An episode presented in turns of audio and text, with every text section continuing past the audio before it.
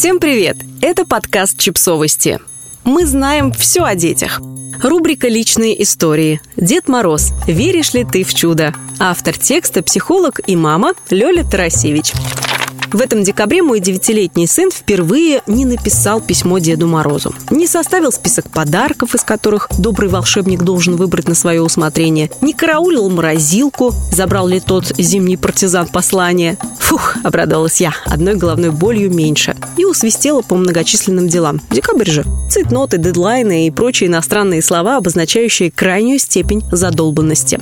Тоже мне мать, да еще и психолог. Где чуйка? Где опыт? Усвистела она. А тут ему вчера задали вопрос, простой такой, детский, обычный, мол, написал ли это письмо Деду Морозу? Нет, говорит ребенок, не написал. Если я еще не совсем взрослый, то Дед Мороз сам мне что-нибудь подарит. А если уже взрослый, то все, на последнем слове голос предательски дрогнул. Хоть никто и не заметил, а я заметила, потому что все-таки мать, да еще и психолог. Есть чуйка, есть опыт.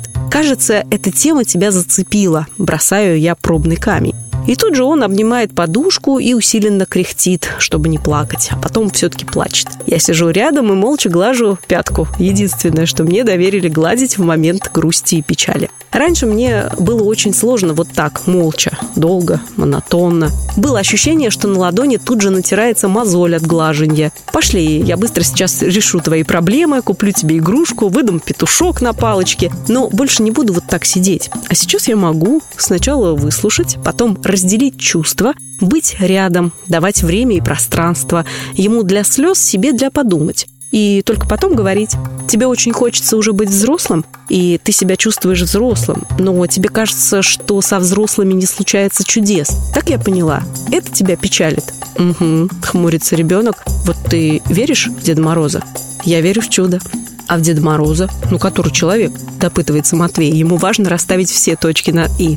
Ну, в тех ряженых, что ходят по улицам, нет, конечно. Они просто создают праздничное настроение. Это ты и сам уже понимаешь. Хотя в 3-4 года ты с удовольствием принимал в гости такого переодетого аниматора. А что за чудо, которое у взрослых? А это что-то волшебное, прекрасное, доброе. Не обязательно вещественное и не обязательно 31 декабря под бой курантов. Но оно точно случается с каждым, кто в него верит и кто готов его замечать. У тебя было так?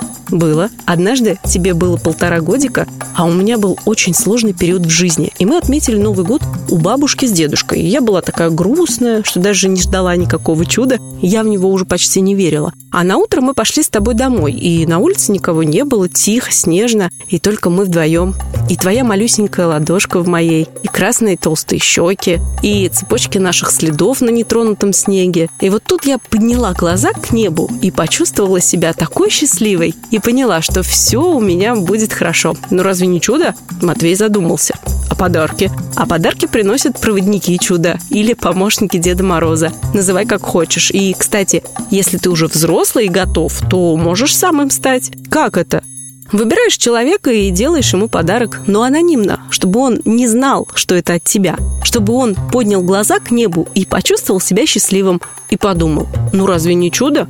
Я не знаю, готов ли мой сын быть проводником в чудо в этом году. Я не знаю, о чем он подумает, найдя под елкой подарок в эту новогоднюю ночь. Но я хочу верить в чудо и обязательно попрошу у Деда Мороза чуть больше внимания к близким, чтобы никакие цейтноты и дедлайны не позволили мне пропустить что-то важное. И он исполнит, я знаю.